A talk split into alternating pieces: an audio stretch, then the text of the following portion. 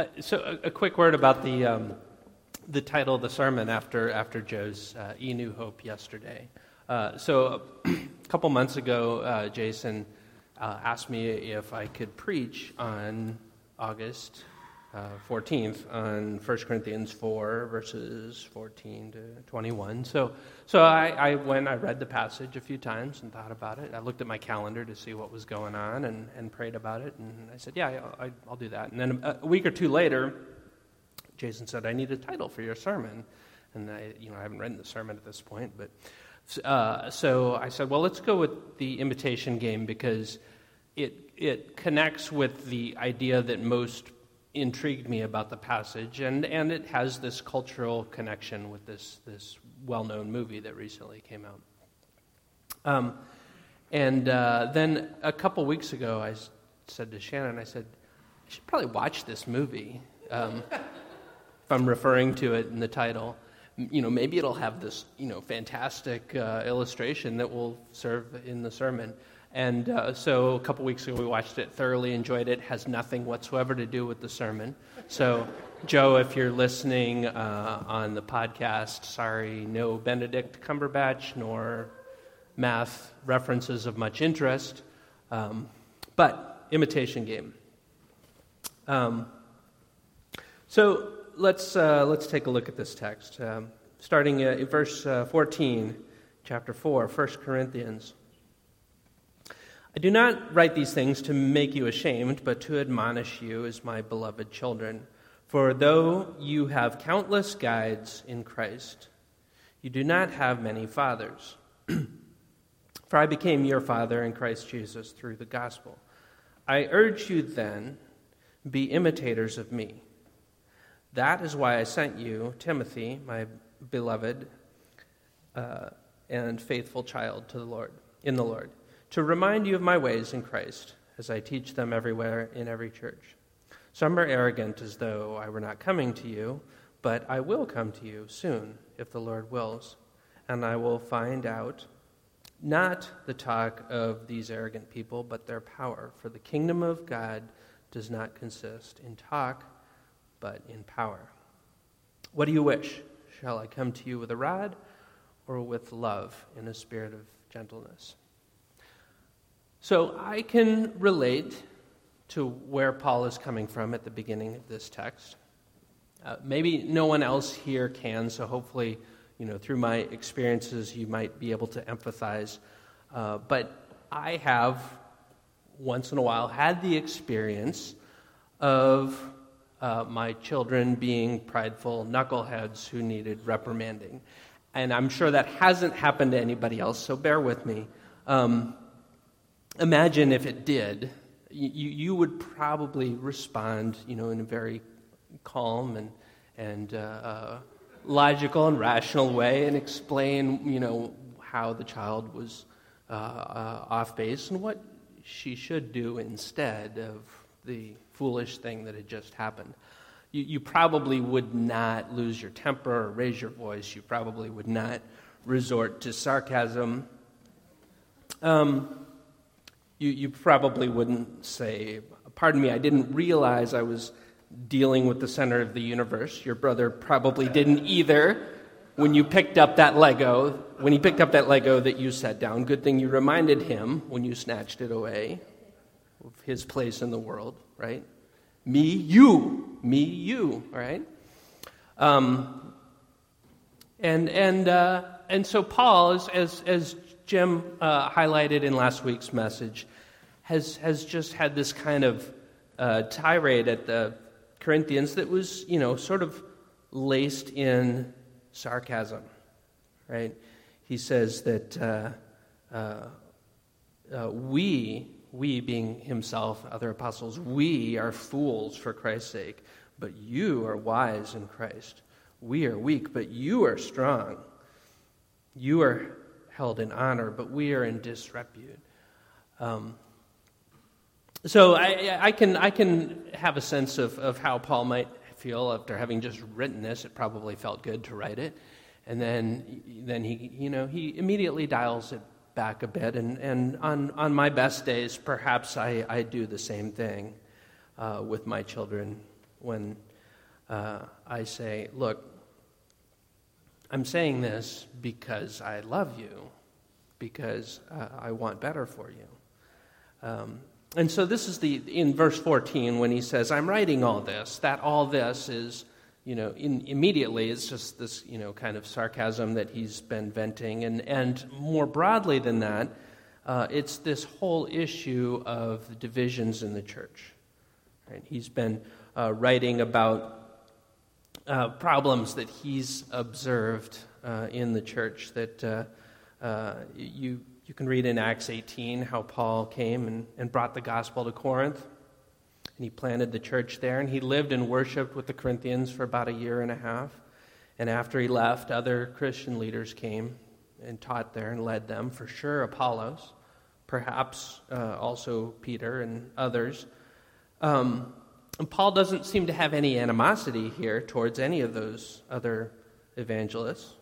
There doesn't seem to be any rivalry between Paul and Apollos or any concern that Apollos has been teaching a, a false doctrine or anything like that. Paul's issue is that, that the presence of these different leaders has led to these cliques or sects among the people. Right? One says, I'm a Paul guy. I've been here since the beginning. And another says, dude, that's so AD 51. Get with the times. All right, Apollos is the man now, and, and someone else being sanctimonious over both of them says, Well, I don't know about you, but I follow Jesus. Which Paul would, would probably agree with in the abstract, but not when it leads to separating people, raising one over the other. Um, and for myself, probably the thing that gets me the most spooled up in dealing with my kids is when I see them in conflict with each other over something that seems silly or prideful. And that seems to be the case here with Paul as well. He's, he's not happy with the Corinthians about this issue, and he's letting them know it. But then in today's text, again, he, he quickly dials it back, right? Look, I'm not saying this to shame you. I'm not saying it because I love you. I'm your dad. I'm your mom. It matters to me how you turn out. You've got countless other guides and leaders, he says, other people in your life who are also guiding you teachers, pastors, youth leaders, but only one dad. And, and I can identify with that sentiment. I'm a, I'm a high school teacher, and I see kids all the time being prideful knuckleheads and treating each other like jerks. And, and I tried to intervene and step in and exhort them to, to uh, abide by the golden rule, to, to not be jerks to one another. But I don't take it personally with them the way that I tend to with my own children. And so when Paul shares his concerns, his exhortations, it's coming from his gut. And that's what we've been studying the past few months. And today's passage, I think, is a little bit of a turning point from this description to prescription, from, from d- describing what's going on in the world of the Corinthians to now giving some direction to how to respond.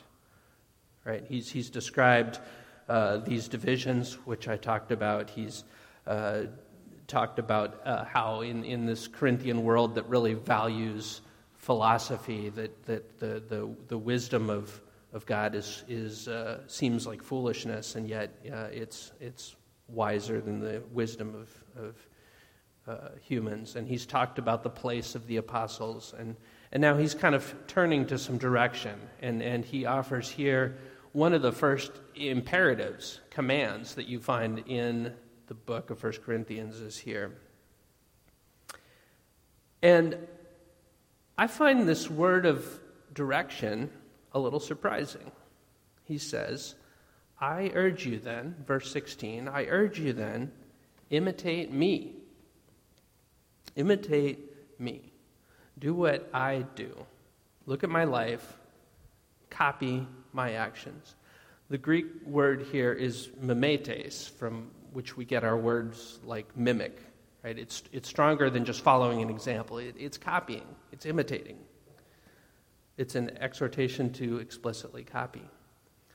And so now let's look at how this imitation game is going to work here. Paul is not there for them to imitate. Right? He's writing this letter across the Aegean Sea in Ephesus. He hasn't been in Corinth for six or seven years. And so here's the deal. Here's the plan. I'm going to send you my boy Timothy, right? And Timothy's going to come and remind you of my ways because he's been hanging out with me and traveling with me. And so you're going to look at Timothy and you're going to do what Timothy's doing, thereby copying me, and I'm copying Christ, right? So that seems to be the plan, right? You imitate Timothy, Timothy's been imitating me, and I'm imitating Christ. And so as I, as I read this passage and started thinking about it, uh, it made me think of this scene from this uh, 1996 Michael Keaton movie, Multiplicity. You can bring it up there, Mark.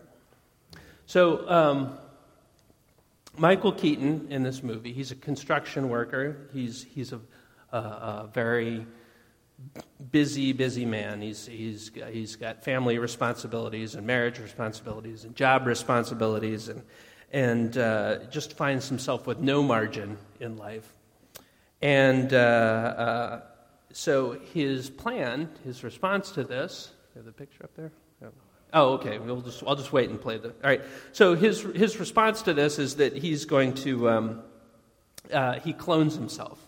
Right? He goes to this, this scientist and makes a clone of himself. And so his clone helps him uh, meet some of his responsibilities. But that's still not enough. He's still, you know, way too busy. So he makes a second clone of himself. Right? He makes number two to help him uh, on the job, and he makes clone uh, number three to help him around the house and take the kids where they need to go and stuff. Um, and believe it or not, in this Hollywood comedy, it turns out that having extra copies of yourself is not enough to simplify life as much as you hope. Right? And so, uh, in the scene we're going to watch, Michael Keaton comes in to meet with his clones, number two and number three, and talk about the you know plan for that week, what, where, where everybody has to be to, to get their jobs done. Right? So that's that's where we start off this clip. So go ahead.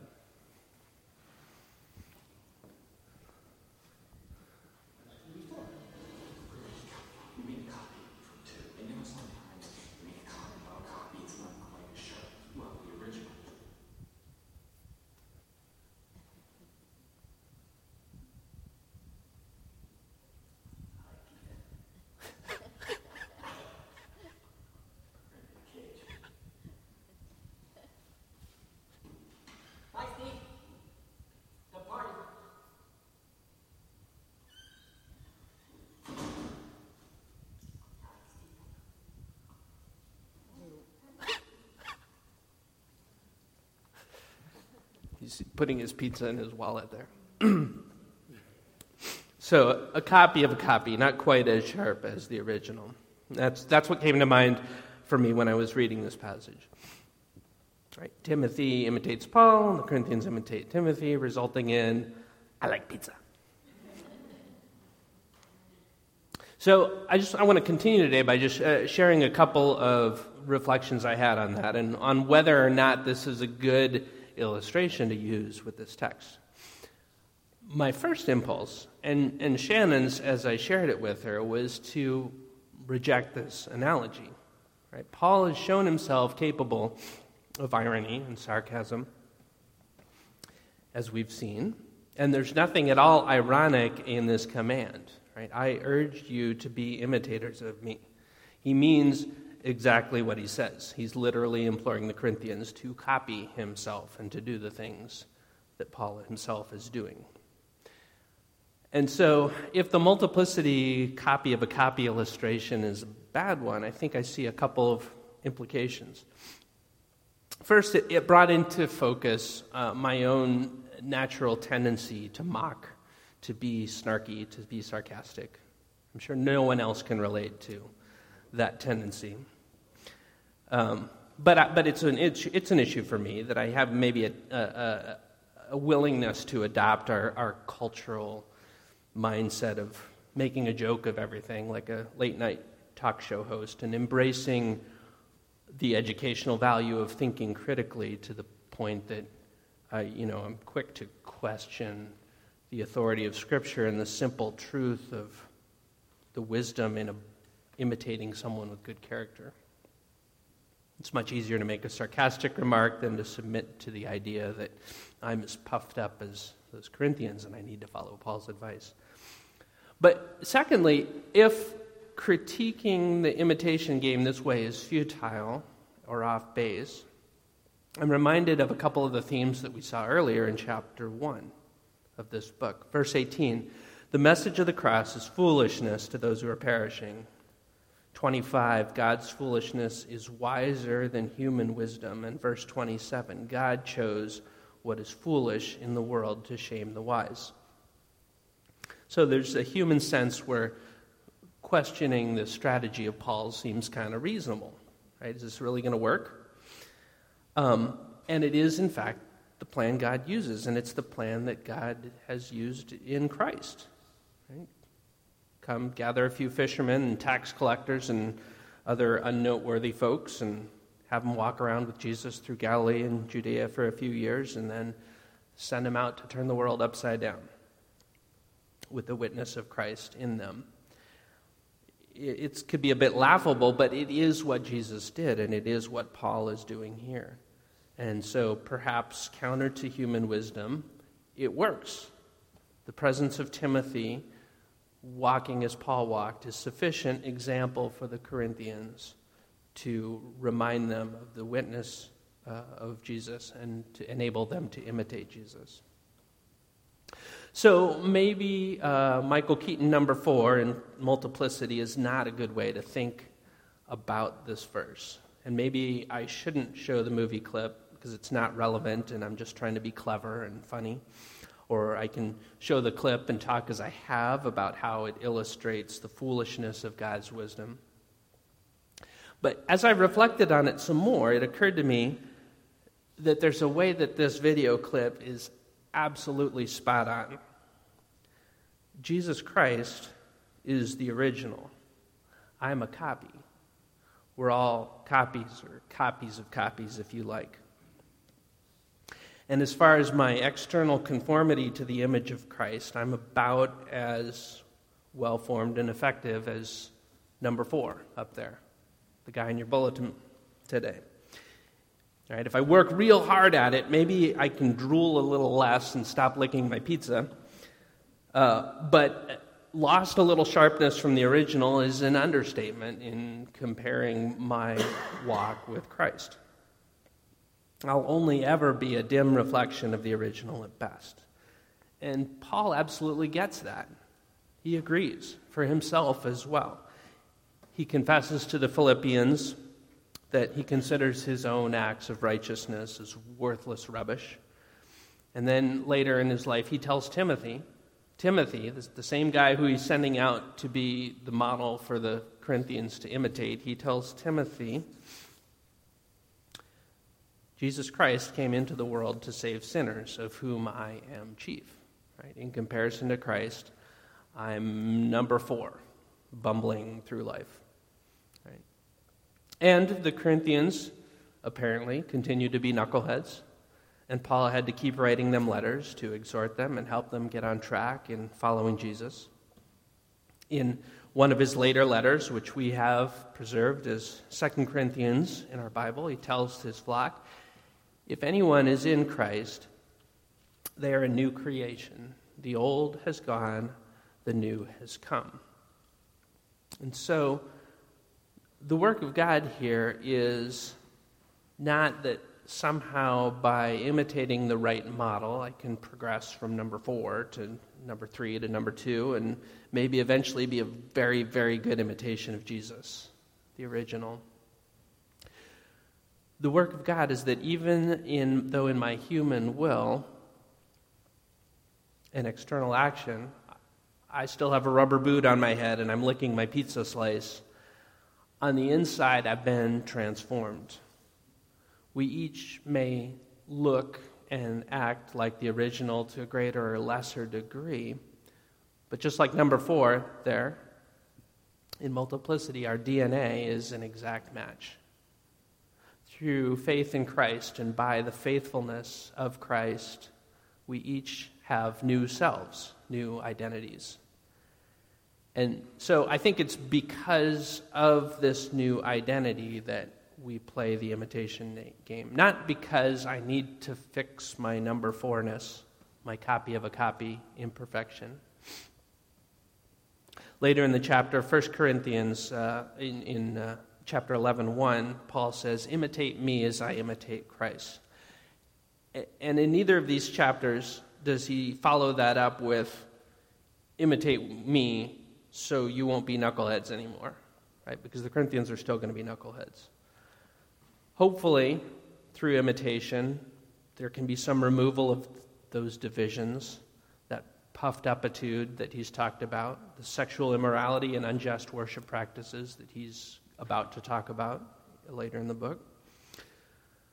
Perhaps those things are going to come along as a result, but it's, it's not the primary purpose. We play the imitation game because it's who we are in Christ, the Christ in me, is turning, tuning in to the, the Christ in Kevin or Joe, in Anne or, or Jason, in Mary, leading me to mirror what I see. And so, what do I do with this? How do we respond? A couple ideas have come to mind. One fairly straightforward, another a bit more challenging. First, like the Corinthians, we imitate. Some of you may have that, that mentor, that father or mother in Christ, the way Paul was to the Corinthians. And, and certainly that's, that's someone to, to be imitating, to become a mimetes of, a mimic of. But we all have people in our lives who communicate Christ to us. Who is that person in whom we see Christ alive and shining? How does she pray? How does he worship? How do they love their neighbors, serve their communities? And I should strive to follow those things, to imitate, to walk in those ways. Right? Follow good examples in Christ may not be a profound application point, but it's a true one. And the second one, I think, maybe is a bit more daunting to me per- perhaps we're also are called to invite others to imitate us. Paul writes several times to different churches to, to imitate him. And that's a bold statement, right? You want to be like Jesus? Copy me, be like me. We're tempted to critique Paul and wonder at his pride in saying something like that. But the thing is, if the church is to imitate Paul's actions, one of those actions is to call people to imitate us. So, if the first application point is follow good examples, the second is be a godly example. Yes, but I think perhaps even more than that. You, have probably heard it said that St. Francis of Assisi said, Preach the gospel at all times, use words if necessary. Which is a neat saying, but Francis probably never said that. Um, preaching the gospel in action is, for me, is kind of a, a low pressure exhortation. Right? Because Francis also exhorted his believers to preach in words. And we're called to do the same. Um, so it's easy enough to say, invite others to imitate me, but what would that exactly look like? And I, I, I don't really know for sure, but perhaps it looks like this. When we're commended for something, can we simply point to Christ? And can we invite others to follow? A couple years ago, my department chair at Parkville we were sitting around in the hallway having a conversation, and he said, How come you never complain? Right? There was, people were griping about something the administration was doing. They said to me, How come you never complain? And I don't remember exactly what I said in that moment, but I was consciously aware right then that there was an opportunity for my witness to move from actions to words. And, and I did not. I, I don't know what I said, but, but uh, how easy it would have been to simply do something like shrug my shoulders and say, oh, must be Jesus in me. And I can see that, but then maybe to go a step further and say, you could do the same. It seems a bit harder to invite others to imitate me, imitate the Christ in me. But I think perhaps that is the direction Paul is calling us into in this imitate, imitation game. Imitate me as I imitate Christ. Let's pray.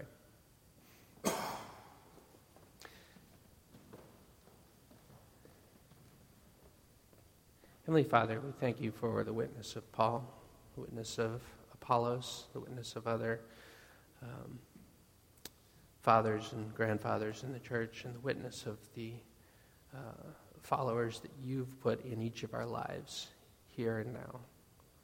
People in whom uh, you are alive and whom we may imitate you by imitating them.